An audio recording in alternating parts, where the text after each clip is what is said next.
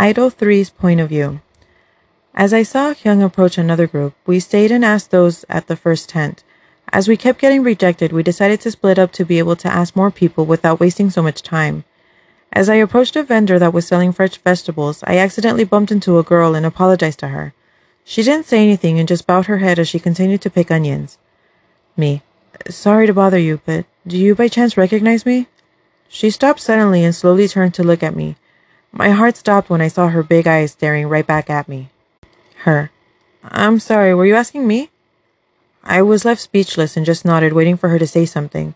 She stared at me for a few seconds before turning back to the vegetables. Her. I'm sorry, I don't recognize you. She didn't sound rude, but it somehow stung me. I wanted her to recognize me, or at least continue the conversation with me and ask why I was asking. Me. Oh, it's fine. You must be busy. Thank you for your time. She glanced back and gave me a half smile as she bowed her head again at me. She paid for her vegetables and walked away. I stood there watching her as she walked away. What the heck? Why am I so focused on her?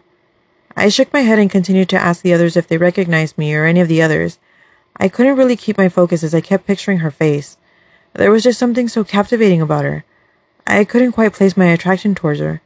It wasn't like she was out of the ordinary, besides the fact that she was a foreigner, but she wasn't incredibly beautiful or charming. So why can't I stop thinking about her? At dinner, we heard a commotion, and as the others rushed over, I slowly took a peek through the window and realized it was the same girl. Wow, how can a girl cuss so much so loudly? I saw one of my members go and help her while our manager stood there looking around the narrow road. I sat back down and soon they came back talking about her. I don't know why I felt so annoyed by how they were talking about her. I just wanted to change the subject. After we got back to the hotel, I laid down and tried to go to sleep, but as soon as I closed my eyes, all I saw was her. The way her bangs swayed with the gentle breeze, her big brown eyes staring right back at me, and her crooked half smile. I got up and went to wash my face. What spell has she cast on me?